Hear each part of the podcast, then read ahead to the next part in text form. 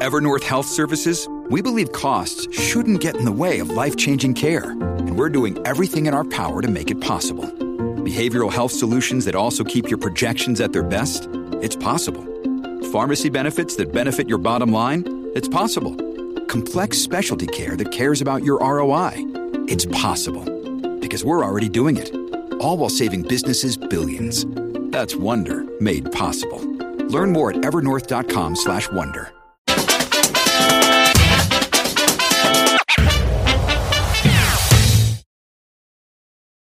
Our bonds flashing a warning sign. Hi, everyone. Welcome to the Real Vision Daily Briefing. Gordon Johnson from GLJ Research joins us today. Hi, Gordon.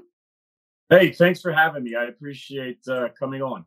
Yeah, thanks for being here. And once again, a lot to talk about kicking off a new week. And we saw big moves in bond yields, the 10 year, the US 10 year yield climbing above 3.9%, highest level, I think, since 2010. And we saw big moves in currencies. Uh, the pound, the British pound hitting a record low against the dollar, but the dollar really marching higher against almost everything. Once again, what do you make of this market action that we're seeing? So I think it's important to remember in in 2020, right, when COVID hit, we were looking at a black hole. Nobody knew what was going to happen.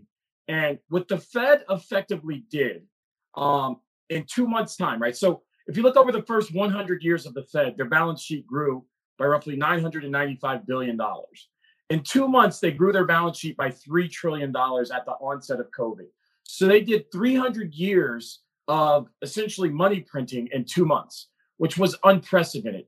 But what's most important is six six months after the onset of COVID, retail sales had basically trended back. They had regained back above trend, which is a key indicator that the Fed should have stopped. And in fact, six months after the onset of COVID, we were 15% above trend. That that quote unquote recession was the shortest recession I think we've ever seen. It was only a few months.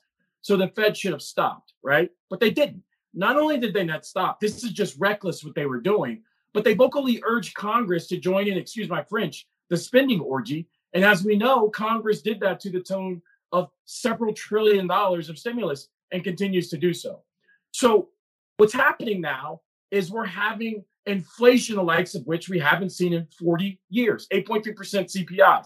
Here's the problem what's driving inflation now is not commodity prices or the things that are affected by the supply chain. It's services inflation. Services inflation at 6.1% annual growth is the highest we've seen since 1991. Services inflation is unaffected by commodity prices. It's unaffected by supply chain issues. And this is the scary inflation that keeps the Fed up at night.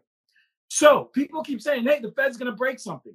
They already broke something. The only thing they have control of, the most important mandate they have, which is price stability, is broken. We have inflation that is killing the average consumer. Only 17% of Americans own individual stocks. So the stock market is not the economy. So, what do I make of this? What the market is telling you is that the Fed is serious, and they're telling you that. Just today, Bostic said, you know, the the the the, the um uh the jobs market's okay, um, and, and we need to be uh c- continue along this path of tightening. If you look historically, every time in history, CPI inflation was above above 5% until the Fed's funds rate went above CPI inflation. Inflation didn't stop start to come down. Fed's fund rate's around 3%. CPI is at 8.3. So what's happening in the bond market, and, and people say the bond market's sw- smarter than the equity market. I'll leave that up to you guys to determine. Is the bond market is saying rates are going higher. You have to pay me more to own these bonds. One other thing, right? We're seeing currency wars. So what's happening, right? Some of these other countries are selling their US FX reserves to support their currencies. That's also a tailwind to yields. So, do you think where do you think the economy is? So the Fed's trying to basically, you know, make up for the policy mistake it already already did, and it's going to stay aggressive on rates where's the economy? I mean, is the economy as robust as they say it is, or are we already in a deep recession and the Fed now is sort of erring on the other side? Yeah, no, I think the economy is as they say it is. I think the economy is doing well. Uh, we didn't see the earnings revisions, the negative earnings. A lot of bears thought we were going to see in Q2. I think Q3 is going to be slightly worse. But with the job market where it's at right now, with unemployment where it's at right now, I think the Fed is doing, I, am sorry, I think the economy is doing much better than a lot of the uh, quote unquote bears. But more importantly, the bulls would have you believe. I think a lot of people on the bullish side, right now that they're not making money easily, right now that there's risk in, in stocks, which there's supposed to be risk in stocks, the Fed was not created as a lender of first resort. They were created as a lender of last resort. They were not created to make stocks riskless. Now that there's risk in stocks, everybody wants to blame Jerome Powell. Would you again, would you have to consider only 17% of Americans own individual stocks. Stocks are not the economy. The economy is doing much better than the stock market. And those people calling for Powell to come in and save their gambles, if you will, and you know these these worthless um uh you know altcoins and these meme stocks that lose money that should be bankrupt. Um, I, I just don't think the Fed's going to do it. I think they're seriously focused on inflation, and I think they should be. Charlie Munger said the only thing worse than nuclear war is inflation. And the levels of inflation we have right now are extremely concerning. So where where do you think the, the those who are in the camp that we're already in recession, things are breaking already uh, under the surface, and you're going to see this, the data lags, you're going to see this all start to come out in the data. Where are they wrong? Yeah, I, I mean, again, I think they're wrong. And if you look at the employment data, um, I want to highlight three things, right? So there's, I'm looking at my notes here. If you guys don't, if you guys don't mind, look, the Fed needs to, the Fed needs to get demand to come down. There's three key things that drive demand: loan growth, wage growth, and um, uh, uh um, uh, uh, uh, I'm sorry, um, uh, loan growth, wage growth, and how rich people are effectively. So if you look at if you look at loan growth, while loan growth is coming down, it's still positive. So the Fed has a long way to go there. It's decelerating. The growth is decelerating, but still very positive. Wage growth, we're sitting at 6.7%, which is a historical high, which means they're not making progress there. And then if you look at household wealth, it peaked at 150 trillion earlier this year. It's fallen down to 143.7 trillion, but it's still extremely high. The point is they have a long way to go. With those three numbers where they're at, we are not in a recession, and there's a long way to go for them to destroy the demand so people stop buying stuff. Right? You put up you, you put six trillion dollars into the economy, you're going to get inflation. They need to take that money out. They need people to stop spending so prices come down. For them to get there, we're long ways away from there. Again, I think the people complaining that Jerome Powell is breaking something he already broke something, and that was price stability, which is the only thing that they're supposed to care about and why effectively the Fed was created. So these people are just, you know, invested in stuff that they shouldn't be invested in. And now it's hard to make money. It's not so easy just to, you know, like this guy Dave Portnoy putting picking um, you know, uh, uh, uh, what is it, Scrabble pieces out of a out of a bag and just investing in the first four letters. You can't do that anymore. You have to you have to actually do work. And I think that's why people are complaining. So sour grapes. I think so. so uh, Tobias, uh, Tobias on Twitter asking, what's your projection for the U.S. 10-year yield and dollar? You know, especially given the fact that you see an economy that can withstand high rates and a Fed that's not going to stop. Where do you see 10-year yields peaking out? I, I don't know where they're going to peak out. That's a very hard question. But what I will say is, you know, the two year yield is like what is it, almost 4.5% right now. Um, that's a riskless return that is quite fantastic, if you ask me, versus what you're able to get at a bank or even in the stock market where you could actually clearly lose money. So I think you know the people that say there's a lot of money sitting on the sidelines. First of all, I think a lot of the wealth that was created is with the one percent. They're not, you know, so that that money's not going to be spent. But I think that there's going to be a lot of people that say, you know what, I don't want to be invested in this risky meme stock that can be down 20% in a day. I can lose my money when I can get four and a half percent, um, you know, in, in, in, a, in a two year yield or even, you know, 4% right now, over 4% or close to 4% in the 10 year yield. Where does it peak out? Again, I don't know. But right now, CPI inflation's 8.3%. If history repeats, the Fed needs to effectively raise the Fed fund rate funds rate above CPI inflation. So if you assume CPI inflation comes down to roughly 6% yes, next year, Fed's fund rate's going above six, that would mean the 10 year yields are going above, uh, going above that level as well. So I think they're going higher, but I think 4.5% riskless US treasuries, that's extremely attractive right now versus, you know, being in this casino stock market. Hey everyone, we're going to take a quick break right now to hear a word from our partners. We'll be right back with more of the day's top analysis on the Real Vision Daily Briefing. When you need mealtime inspiration, it's worth shopping Kroger, where you'll find over 30,000 mouthwatering choices that excite your inner foodie. And no matter what tasty choice you make, you'll enjoy our everyday low prices, plus extra ways to save, like digital coupons worth over $600 each week. You can also save up to $1 off per gallon at the pump with fuel points. More savings and more inspiring flavors make shopping Kroger worth it every time. Kroger, fresh for everyone. Fuel restrictions apply. So uh, we have a, another question from Twitter, which seems appropriate to ask now from Proud Crowd. Uh, is now the time to dip a toe into the U.S. bond market, especially as a European investor? Um, I, I, I mean, we don't know his. I, we, with a caveat, of course, is we don't know your risk tolerance. We don't know your time horizon, so it's always really tricky to to ask those questions. But if we sort of talk more broadly, Gordon, let me just say this, right? So right now, forward earnings on the S&P 500 are sitting at about $235, right?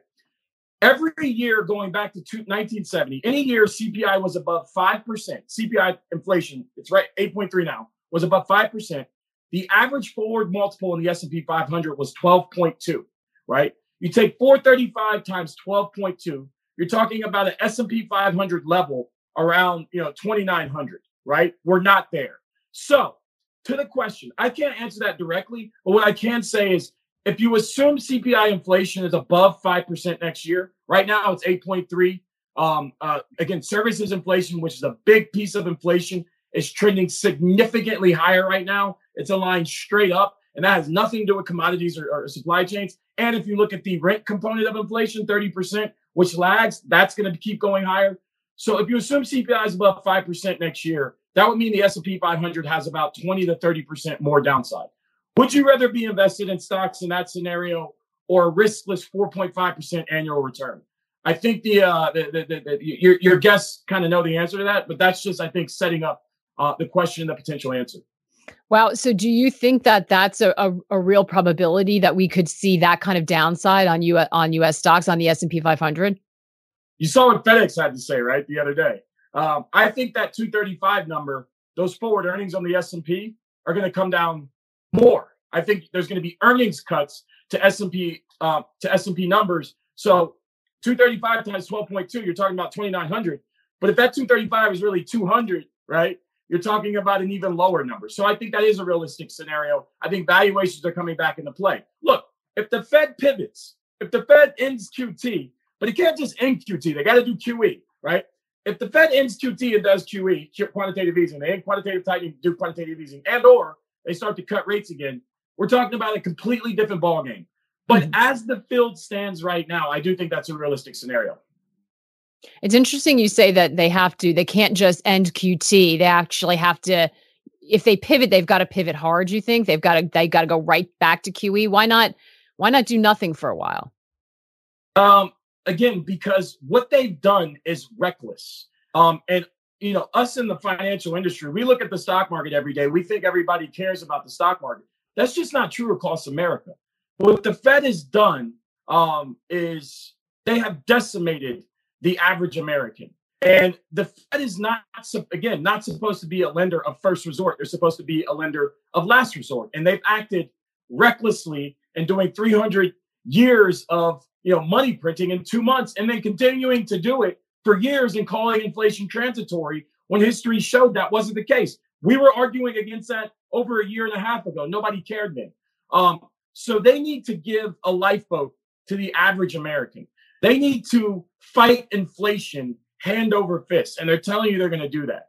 So to say they just stop, I think that would be reckless. I think that that would cause a surge in the stock market a surge in credit, a surge in wealth, um, all the things that drive inflation. Um, so I think if they were to do that, um, we would be in big, big trouble. Again, people hurt more when you have inflation versus a falling stock market. Average people. I'm not talking about the rich who control everything in the country. I'm, I'm saying I say that jokingly somewhat, but average people hurt a lot more when you have high inflation. They need to get this under control. They must get it under control. One of the things I love about this conversation is, um, you know, you're in a very different camp than some others, including Raoul, who we did on Friday, and you know that's what we want. We we want to hear all different points of view. Raoul sat down with Jim Bianco, who's kind of in the middle of the two of you, I think, maybe on on some on in some ways. Uh, he they were the kickoff to our a make or break series that we're doing, a new series that's really talking about these big market drivers, inflation being one of them. Let's have a little listen to that clip. To your earlier question about whether or not we could actually see a big dive in inflation, say into 23, 24. Sure, if we break the economy bad enough, if we have a recession, you could definitely see that. Take a look at freight rates, take a look at shipping container rates that are plunging right now. I think a lot of people are misreading that. They keep saying, well, see, that's the supply chain getting better. No, that's the global recession, is what that is. You've got a plunge in, in container rates because FedEx told you that the economies of the world are slowing down. Other than Japan, you've got this synchronized rate hike and you've been really squeezing everything. And so you're seeing deflation come in in container rates. And I think that you might see that. You could definitely see that with the plunge of inflation. And then you're right. We then start to ease. We start to boost the economy. We get the echo afterwards and we get the echo inflation. But bear in mind, what I'm talking about is I still think 9% inflation might have been the high.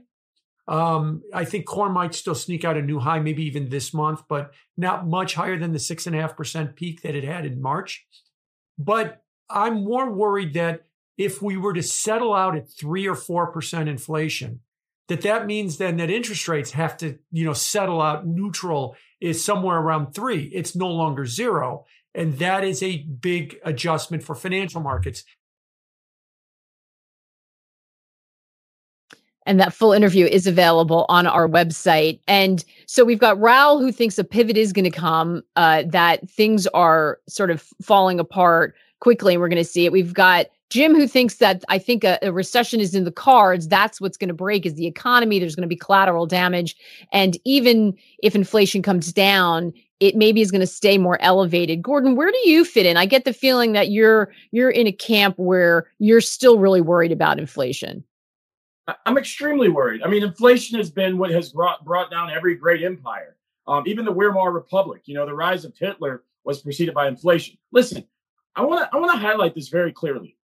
The Fed has done modern monetary theory. They've implemented this strategy since 1990, and it's been a disaster of Herculean proportions. You've had wealth inequality explode in the US, meaning there, the middle class is disappearing. There is no more American dream. You can't have a house and a car and a wife on minimum wage or a husband. Um, uh, and they've done this zero, it's zero interest rate policy for so long that you don't have price discovery in the market. And you need that for the market to function. You need uh, rates to go back to a normal level that is not influenced by an aggressive Fed that is looking out for just the 1%. So all these people who are crying about, you know, things breaking, etc. I mean, they've already broken the middle class, the backbone of this country. So we need things to go back to normal. We need the Fed to step back and be a lender of last resort. So those people crying about, you know, their their their altcoins or their, you know, their their stocks that have lost money every year in existence going down need to stop and think about the common man. And I think that's something important. And I think that the Fed is serious because they have to be. Because if this inflation rages even further out of control, you're talking about situations the likes of which I think most Americans can't even fathom. Think about Sri Lanka. Um, think about all the protests going going going um, around across the world. So, you know, I think home prices need to fall. Risk assets need to be repriced, and I think the Fed needs to step back. And I think it's a, it's a necessary evil, um, and, and in some cases, a necessary positive.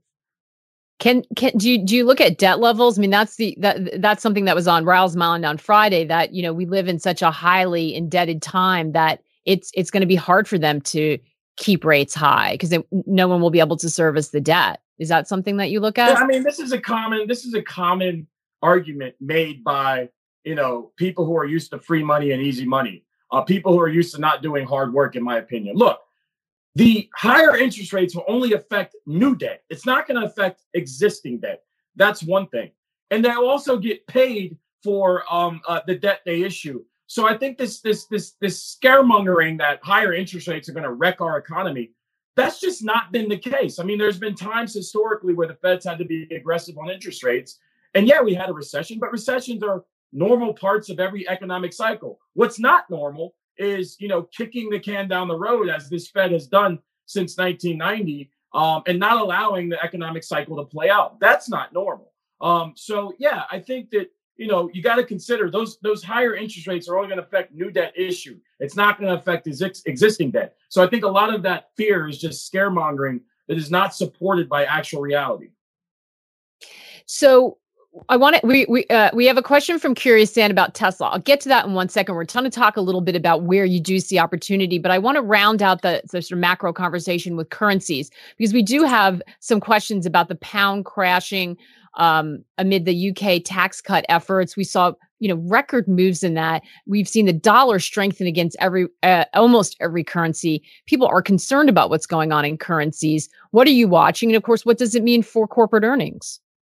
I mean, so a lot of companies uh, have become international, and I think there's going to be huge FX hits to a lot of companies. And we could talk about Tesla. I think they're going to have a huge FX hit this quarter.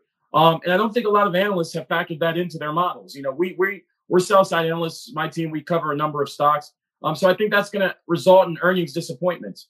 With respect to where FX is going, I'm no FX expert. It's one of the hardest markets to determine. But I think in general, um, the U.S. is seen as um, uh, you know safer than a lot of other regions. And I think what the government in the UK doing is doing with respect to fiscal stimulus is extremely reckless. Um, you know, uh, they're doing things like we're seeing in California where you're you're fighting inflation by giving people money. That's what causes inflation. You know, you mm. need to stop that. Um, so I think what they're doing is extremely reckless, and I think that the quote unquote bond, vigilant, bond vigilantes have woken up um, and and they're starting to bet accordingly. Um, so you can't just keep printing money without severe consequences. Um, so with respect to currencies overall, I think a lot of people see the dollar as a safe haven. I don't know if that lasts, given how aggressive um, the current administration is spending fiscally. Uh, but with the Fed fighting, I think that you know uh, maybe the dollar continues to be seen as uh, a safer of the currencies out there. Again, we don't. I, I won't pretend pretend to be an expert there, but I think that's what's going on currently. Yeah. And a lot of our a lot of our very smart viewers and members of our community have been pointing out the the real sort of, you know, interplay between currencies and geopolitics. So we are going to be diving deep into currencies um, under the geopolitics part of our our new series because you know currencies as as into as as a form of uh, of politics these days and and weaponizing currencies and you know um, it, it is it is everywhere. So it is something we're going to be taking a close look at. Uh, on on Tesla since we got a question about that you know you you uh, a lot of people know you for your views on Tesla. You think they're going to take a, an FX hit. Um, is it um, is is there trouble elsewhere, or do you see this entire sort of mega cap tech sector that was so in favor in trouble now in this kind of new normal that you describe with with higher interest rates and a Fed that's really singularly focused on on price stability, on inflation? Yeah, so Tesla is not a tech stock. This is a major misunderstanding. 95% of their revenues come from selling cars. The other 5% come from an energy division that consistently puts up negative gross margins, which means they're burning money on the net income line. You said, is there problems beyond FX? Absolutely. Uh, Tesla's market share in China has plunged. Their sales in China are disappointing. You now have just a one week wait, one week wait time for every single model in China for Tesla. That means their backlog is effectively gone.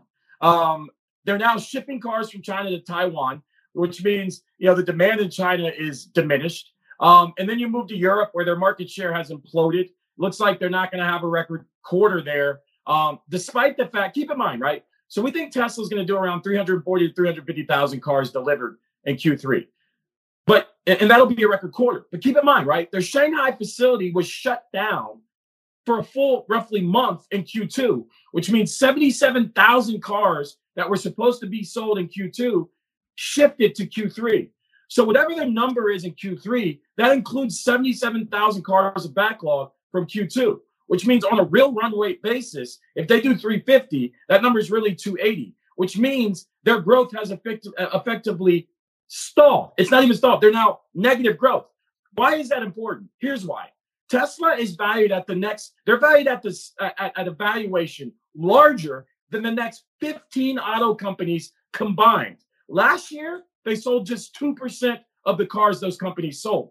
So for their for this company to grow into that valuation, for the valuation to make sense, they need to show tremendous growth every single quarter. So if their quarter stalls, that means this valuation is completely out of whack, which we believe, and the stock will come down. We think that's going to happen. We're going to take another quick break to hear a word from our partners. We'll be right back with more of the day's top analysis on the Real Vision Daily Briefing. Another day is here, and you're ready for it. What to wear? Check. Breakfast, lunch, and dinner? Check. Planning for what's next and how to save for it? That's where Bank of America can help. For your financial to dos, Bank of America has experts ready to help get you closer to your goals. Get started at one of our local financial centers or 24-7 in our mobile banking app. Find a location near you at bankofamerica.com slash talk to us. What would you like the power to do? Mobile banking requires downloading the app and is only available for select devices. Message and data rates may apply. Bank of America and a member FDIC. So definitely still a Tesla bear. You we talked earlier about the fact that, you know, a, a risk-free treasury yielding with a higher yield now looks attractive versus some equities that you think are vulnerable. Right. Are there any opportunities you're seeing in equities or any sector that you do like at this juncture? Yes, we we we we really like the nuclear space, and it's very simple. Um, if you believe in climate change and you want distributed baseload reliable power, nuclear is the answer. And we've been saying this for over two years. We initiated Cameco at 14. I think we had a $32 price target. Stock went to roughly 40. It's come down a little bit today, I think. But nonetheless, um, when people, unfortunately, if people freeze this winter in Europe because they can't pay their electricity bills and or their electricity is cut off, people are going to demand change. And these politicians virtue signaling failed energy policies of the West, right? The policies of shutting down coal, nat- natural gas, nuclear, that's distributed, reliable baseload power, replacing it with unreliable solar and wind, right? You can virtue signal all you want, but when people start to freeze in their houses, when people can't afford food because they can't pay their energy bills, they're going to vote you out. So I think that politicians are going to have to move to what makes sense. This isn't about not liking solar or not liking Tesla. It's about what makes sense. What is affordable power that I can use all day that fights climate? The answer is nuclear. And people in the for the people who say nuclear is dangerous, it's safer, it's the safest form of electricity out there. So I think that the point is, I think this winter, as energy costs skyrocket, as people freeze to death potentially in their homes, I think that politicians are going to have to get serious about real answers. I think the answer is nuclear. We like the space. Another mm. stock mm. we like in the solar space. We think solar earnings are going to disappoint. We think this company's earnings potentially are going to disappoint. But we really like First Solar. Why? Because in the in the Inflation Reduction Act, there's essentially incentives there that give them basically taxpayer money to pay for 17 cents of their costs, which is roughly 25 cents. Effectively, the taxpayer is going to subsidize their manufacturing in the US. Is it fair? No. But given that's the current setup, that's the current state of play, we like the stock. We think it goes higher. Um, you know, so those would be the plays we would make right now. So interesting. So, uh, you know, uh, we have the midterm elections coming up here in the U.S. You just mentioned, you know, one piece of legislation that's influencing um, at least your call on First Solar. Uh, are you watching that? Do you expect any change in terms of, you know, what's happening fiscally here in the U.S.? Yeah, that's a great question. Um, you know, a year ago, right, the, the odds on were, you know, the Republicans were going to take both the House and the Senate. I think now, last time I checked, the odds are that the Democrats are likely to clearly likely to keep uh, the House and potentially likely to keep the Senate. I don't know what's going to happen. Um, uh, politics is hard.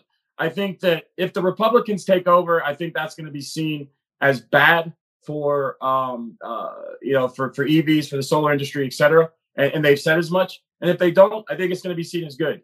It's a binomial outcome at this point. I don't know what's going to happen, but I think the way to play it is, you know, to, to, to potentially play the stocks after the elections happen. Um, if, if the the Democrats take a you know a lead where they can start to pass stuff without the Republicans, I think that'll be positive for solar and EVs at at, at, the uh, at the margin, and if the GOP, vice versa. I don't know what's what's going to happen. It's just it's a coin toss right now. Mm.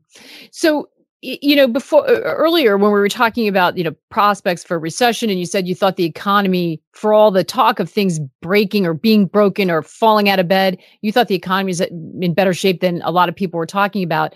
Do you eventually expect a recession? Is just is this just a timing issue that you don't think we're there yet? Or do you think that the fed might be able to nail a soft landing? No i think we're headed to recession. Let me, let me be clear. I think we're headed to recession. I just don't think we're there yet mm-hmm. um, and again i think a recession is necessary the fed has told you what they're trying to do they are trying to destroy demand to bring prices down and i think they're right to do that as bad as it sounds because we've had nearly two decades of them essentially giving stock bulls everything they want with a bow on top, wrapped every single day was Christmas for them. And it's now time to look out for the common man. So I do think a recession is necessary. Recessions are good for economic cycles. We have a ton of zombie companies that should go out of business, uh, which will bring rise to real companies, which will create real jobs and create real financial expansion. And I think that's a good thing, not a bad thing. Would you expect to see defaults if we have those zombie companies out there? Because so far we haven't really seen that being priced into the high yield market, have we? No, we haven't. I, I do think you'll see some defaults, absolutely. Um, and I, I think that you know, unfortunately, that's just a part of the the process. But I don't think it's the um, Armageddon that a lot of people make it out to be. I think it will be Armageddon for some very, very rich people. You know, the people who got very, very, very rich will just be very rich. But I think it'll be great for the common man, and that's who we should ultimately care about. Gordon, fantastic conversation. Thank you so much for, you know, bringing another point of view into this conversation. We really appreciate it. Absolutely. Thank you for having me. And thanks to all of you for joining and for the questions. Uh, keep them coming. Make sure you hit the like button if you enjoyed the conversation. And also go to our website if you want to check out more about the new series we've been talking about, Make or Break, as well as a special offer. We're going to dive into geopolitics, China, energy, and inflation. And we're going to leave you with a, a little clip to give you a taste on all the great things we're working on. So thanks so much. Take care and good luck out there.